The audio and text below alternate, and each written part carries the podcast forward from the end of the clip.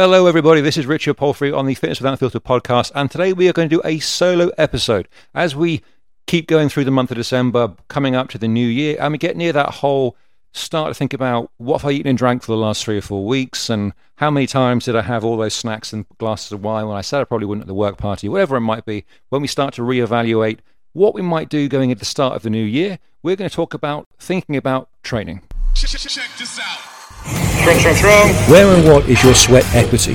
What measures are you prepared to invest in yourself? Because that's what it is, folks. A higher quality of life and improvements in your quality of life and your health are an investment. Newsflash, everybody, you're always on a diet.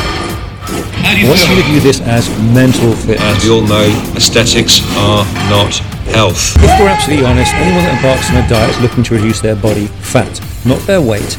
Weight is just mass. I can take five kilos off you with a chainsaw. You won't be any healthier, but you'll have reached your goal.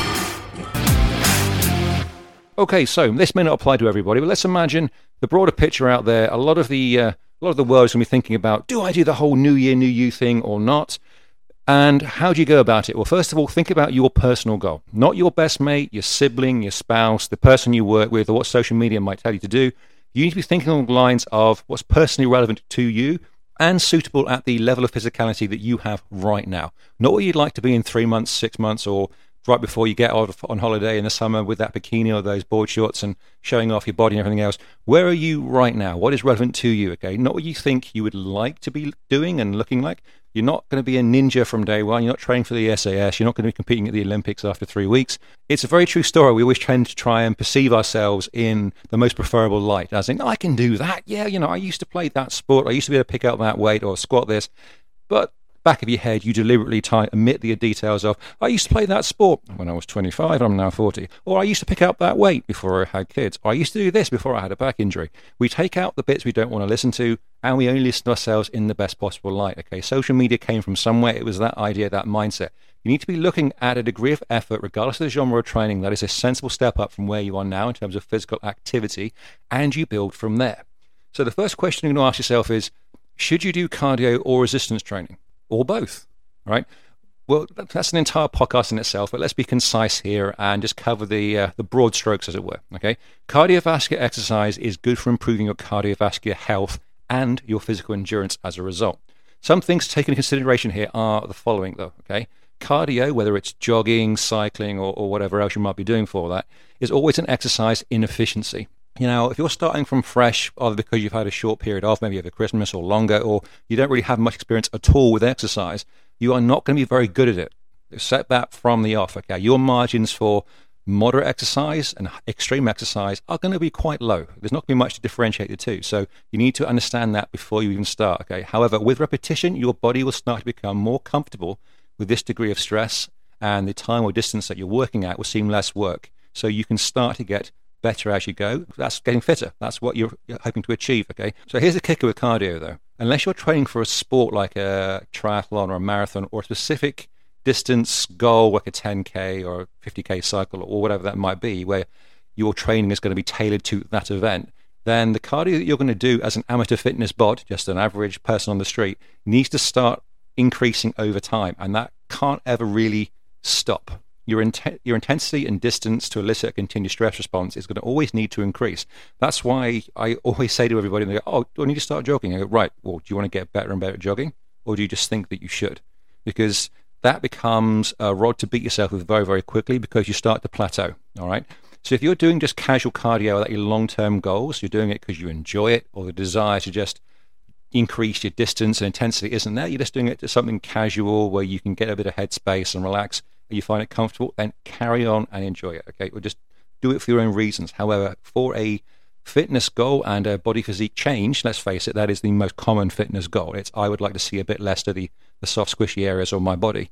Then, by itself, if it's not highly specific to that goal, you're going to be on a little bit of a hard into nowhere because you're going to have to work ever harder to elicit a continued change.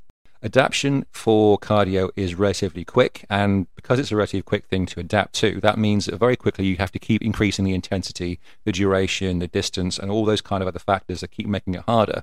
Because very, very quickly we respond to cardiovascular stress because we don't want things to be stressful longer than they have to be. You think about if you've ever had to cover a distance by walking on a frequent basis. Let's say you have to walk a, a mile a day.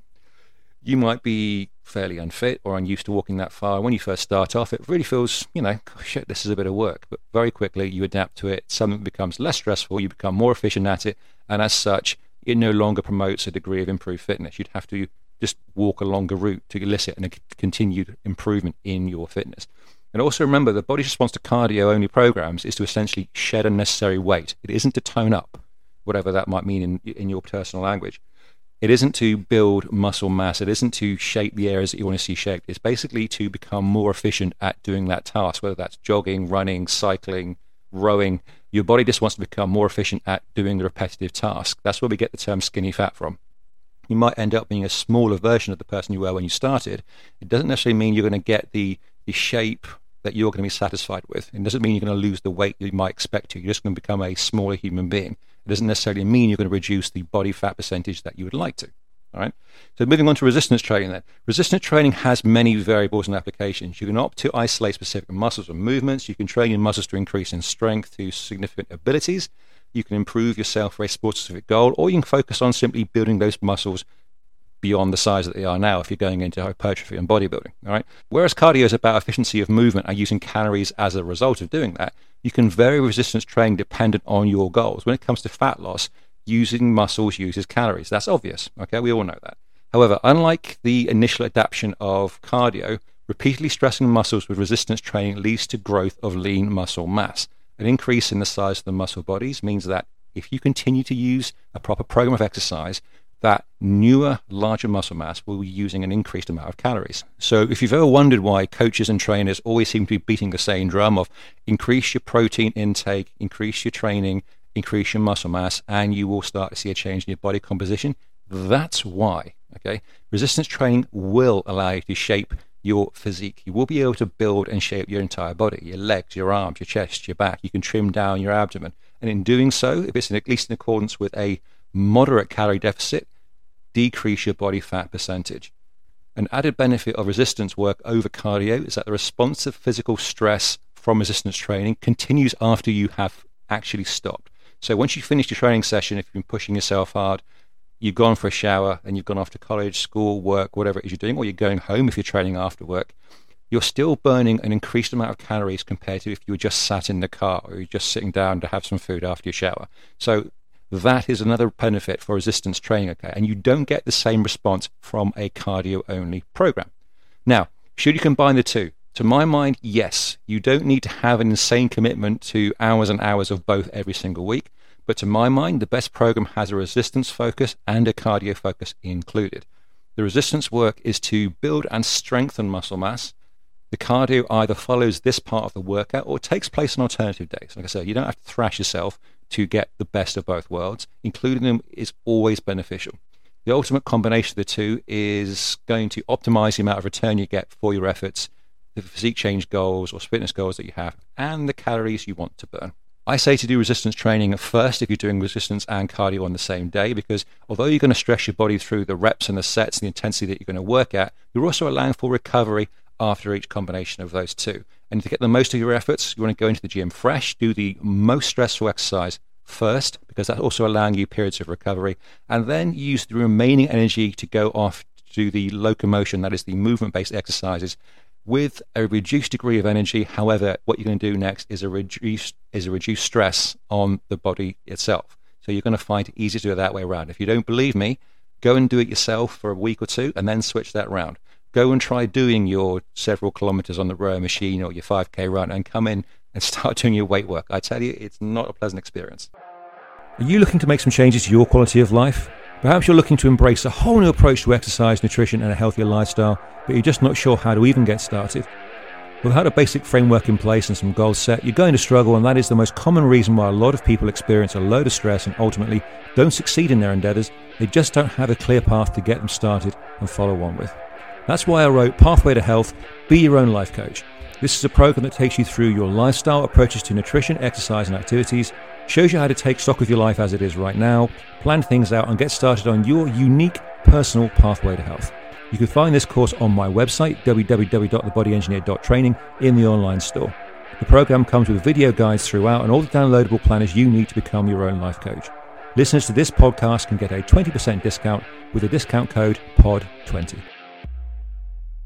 And if I'm working with a client who wants cardio included in their training, I never program it as part of our sessions. I will collaborate with the client if they would like to to recommend what they do within the structure that works for them best after our PT sessions so they can go to the other side of the gym and use the, the row machine or the treadmill, or whatever they want to do.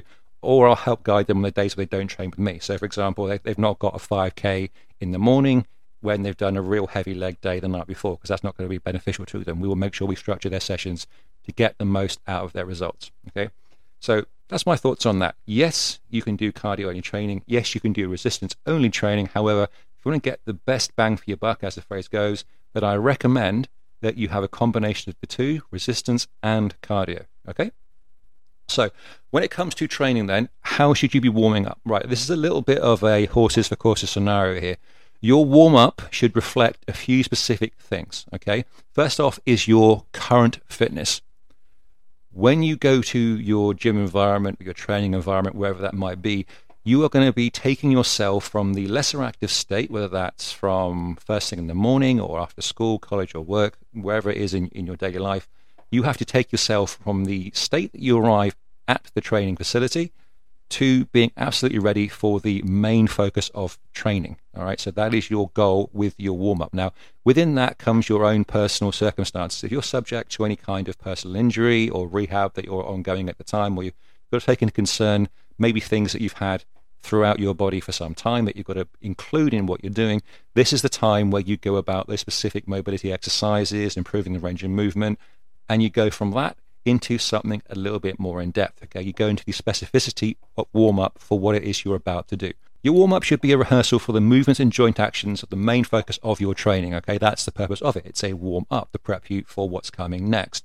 So, for example, if you're about to squat or deadlift in a heavy session, then you'd be doing some bodyweight exercises to raise your heart rate and muscle mobility, and then move to thoroughly ensuring you have the full mobility in major joints relevant to what you're about to do and then start to rehearse those same movements before you go into any significant loads. All right, so that should be something along the lines of bodyweight movements to perhaps more dynamic bodyweight movements, and then intro into lighter weights. So you've gone through the whole linear process to prep right before you go into the heavy work. See, here there's a sequence that follows logic, it's sensible. You prep from being cold to more mobile, your heart rate's up, your blood's flowing, and you go from there and you build up. Now, does stretching and rolling work? Yes, of course. All right. Like most things, there'll be people that will shout this down because maybe they don't like it, they don't enjoy it, or they found another way to prep their body and their tissues that works for them. Well, yeah, good for you. Carry on, do your own thing. All right. Does stretching work? Yes, of course it does. We've known that for ages, but most often it's looked at with aggression rather than productivity. So it's seen in a negative light. Now, admittedly, you don't need to be abused like a seven year old Russian gymnast and pulled around from pillar to post. But as someone personally who's been through some severe rehabilitation in my life, I've had stretching and just static stretching involved in various rehab programs. And yes, it is productive. And I say that with a caveat of if done correctly. Okay, that's the key there. If done correctly. And yes, there are more effective methods in some cases of promoting mobility and range of motion than stretching alone. And we'll talk about them right now. So when it comes to rolling, foam rolling, or using any kind of other rubber ball or, or structure, are they also useful? Again, yes, if done correctly. Okay, as a patient and a therapist, I know full well the value of high specific shape tools and the applications of them. Now, they aren't a magic solution or prep for your train to come ahead. Okay, these tools are there to temporarily, and I can't stress this enough, temporarily improve tissue elasticity and promote blood flow through the muscle tissues. That's going to allow you then to increase your range of movement beyond what it was prior to starting doing this and thus promote better performance. All right, it's not a magic bullet or a elixir to being awesome in the gym or whatever it is you're going to be doing. If it's overdone, then it in itself is a time waster, and you might even find detrimental to what you're about to do you know, there's there's no shortage of people that you'll see in a gym rolling their legs on a roller for 10 minutes or just arching back across it. And then they'll go and do a workout that has no relation at all to the muscles they've just been pounding. All right. So, as I said, they do have a use. Stretching is a perfectly applicable tool to use. However, these things have to be done with specificity in mind. Let's have a quick consideration there for approaches to exercise and nutrition as we go forward to January, um, everyone starts thinking about, as I said, that New Year, New You program. The most common approach here is the constant, same old, flawed one, and that's the, that is the uh, approach for literally every fad and bullshit regime that I see out there. And I tend to put them all under the bracket of what I call starve and thrash. Most programs are going to stick everyone taking part, regardless of background or ability or health, into a program that's intended to be what we used to call in the military a beasting. That is to say, it's a hard ragging mostly for the purpose of being a hard ragging. It doesn't achieve anything in its own right. It's just to basically fuck you up. And they're going to keep throwing those at you because that's the purpose of this 30 day or 45 day program. You have, that's the thrash section. That's normally also aligned with the starve section with the accompanying dietary uh, program. And we say that in giant, you know, inverted commas, which, by the way, usually has absolutely little to no genuine nutritional consideration behind it. And this has got one goal that is to put everybody on a drastic calorie deficit where you're going to experience a really unpleasant sense of being constantly hungry for as long as possible. All right, for as long as you can stomach being part of the program, where they take away all the foodstuffs that you enjoy and you're told, no, no, you can't have this, you can't have that, you can't eat this, never drink that. All of it bad. And you'll do this for a spell, or you'll do it to the end of the program and you'll convince yourself the whole time that this is miserable. I can't sleep very well. I've got no energy. I'm constantly hungry, but I'm getting in shape because you've been on a starve and thrash. When the truth is, you're not really getting in shape. You've just depleted your body. You've thrashed your body, and that's the end result. Okay, you haven't learned anything that's going to benefit you personally or your long-term health. You've just been stuck in a very unpleasant regime. So let's stay away from all that when it comes to the new year. Let's think about this, okay, in, logically, because Trust me, in a few weeks when January starts, you're not going to hear this from anybody out there. You're just going to hear, buy this, buy this, buy this. What do you want to be doing when you think about the new year, new you? Is it going to be a regime where you're starving yourself and thrashing yourself, or do you think you'd benefit more from one where you are nourishing yourself and building yourself physically and mentally? One where your exercise is relevant and suitable for you, and any dietary changes you make are sensible and not extreme to allow for experimentation and adjustments and you can set yourself a new lifestyle that you like and you enjoy and you know, you know what I'll keep doing this because I'm I'm learning a whole new thing about looking after myself. Now that sounds a really obvious decision to make, right? But trust me, a lot of your friends, if you listen to this, and people you know, when it comes to January or any other period of the year where they start to evaluate themselves, they will opt for the first one rather than the second because the second one requires some work and perseverance and the first one is just, oh, okay, I'll do what I'm told. This will be horrible. I'll hate it, but I'll stick at it as long as I'm prepared to pay for it, which is really not the best way to go. We'd all like to be a bit healthier, but sometimes it's just hard getting the right ingredients in or knowing what meals to make in the time frame that you've got. So I put together four unique books available on my website right now that can help you make all those decisions, have the best nutritional start to your day, and start to make some real impact in improving your quality of life. Okay, so if you go to my website, www.thebodyengineer.training, and go to the online store, there are four books there for you right now. There is the 52 high protein recipes, Quick and easy five ingredient recipes. That's a fantastic good starter book. if You're trying to improve your, uh, your meals. Your go-to vegan recipe book and the keto guide. Okay, all available for $14.99. Listeners to this podcast get a discount if you use the code POD20. Which leads me on to this last point then. Let's talk about responsibility because for all of you out there whose gym memberships start in January and have been cancelled by March, this is really, really relevant. All right. You are responsible for yourself. Now save that as a sentence on a screenshot and put it on your phones as your wallpaper, okay? I don't say it to bash anyone over the head or put anyone down, but I'm saying it as a means of giving everybody a chance to be personally accountable for themselves, right? As adults, we are responsible for ourselves. So let's focus on that in a positive light rather than throwing ourselves to the whim of someone else's product or fad or diet and then wonder why we're unhappy or miserable and we really feel quite beaten down and broken. You, the individual, are responsible for what goes into your mouth. You're responsible for the amount or lack thereof of physical activity you take part in. If you want to make any genuine changes that are ultimately going to benefit you, then kick yourself in the ass.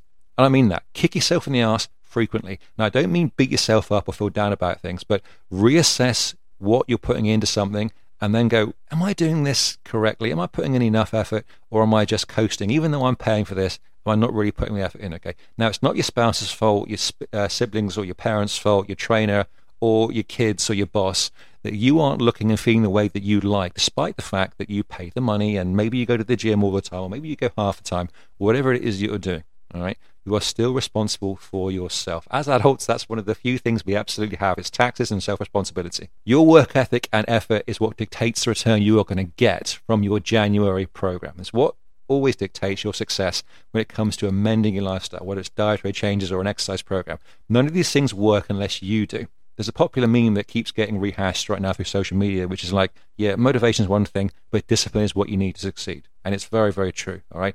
Motivation might be what gets you in the door, but your personal discipline is going to be what keeps you going. Okay. Yeah, motivation will help you sign that gym membership or speak to a trainer or start going to a class or a jog or, or whatever it might be that works for you. But remember, if you don't have the discipline, you won't keep going. Okay, and it's important you take this on seriously, not as a matter of um, you know nagging yourself, but think about it. It's your time and money, and it's going to be your time and money either now, where you look after yourself, or in 10, 15, however many years, you are dealing with the consequences of not looking after yourself. Maybe when it could have been easier. Okay, I'm going to wrap this up with something I tell all of my clients, whether it's a festive period coming up or there's a wedding, a birthday, a vacation, whatever it might be. All right. Especially right now with Christmas only a few weeks away. Yes, you can go to the parties with your friends, your colleagues, your peers, go and do the work thing, go out and have some drinks, enjoy yourself. You are not going to set yourself back by having a few drinks over a festive period. You are not going to massively damage your health. You're not going to put on 1,500 pounds in the next few weeks. So enjoy yourself. It doesn't come around every week. Make the most of it. Don't feel bad about what you might eat and drink because nothing you do in the next 21 days is going to be permanent. All right. Only advice I give all my clients is don't undo your hard work when they go on vacation, but enjoy yourself. So don't beat yourself up going through December or come January with going, oh, I hate this. I drank all this. I feel really bad. Oh my God, what am I going to do? As I've just been saying, take responsibility and enjoy yourself. And yes, as much as I hate the phrase, you can start January with a new year, new you approach, as long as it's sensible, intelligent, and what's best for you. All right, so take care. I'll speak to you again soon.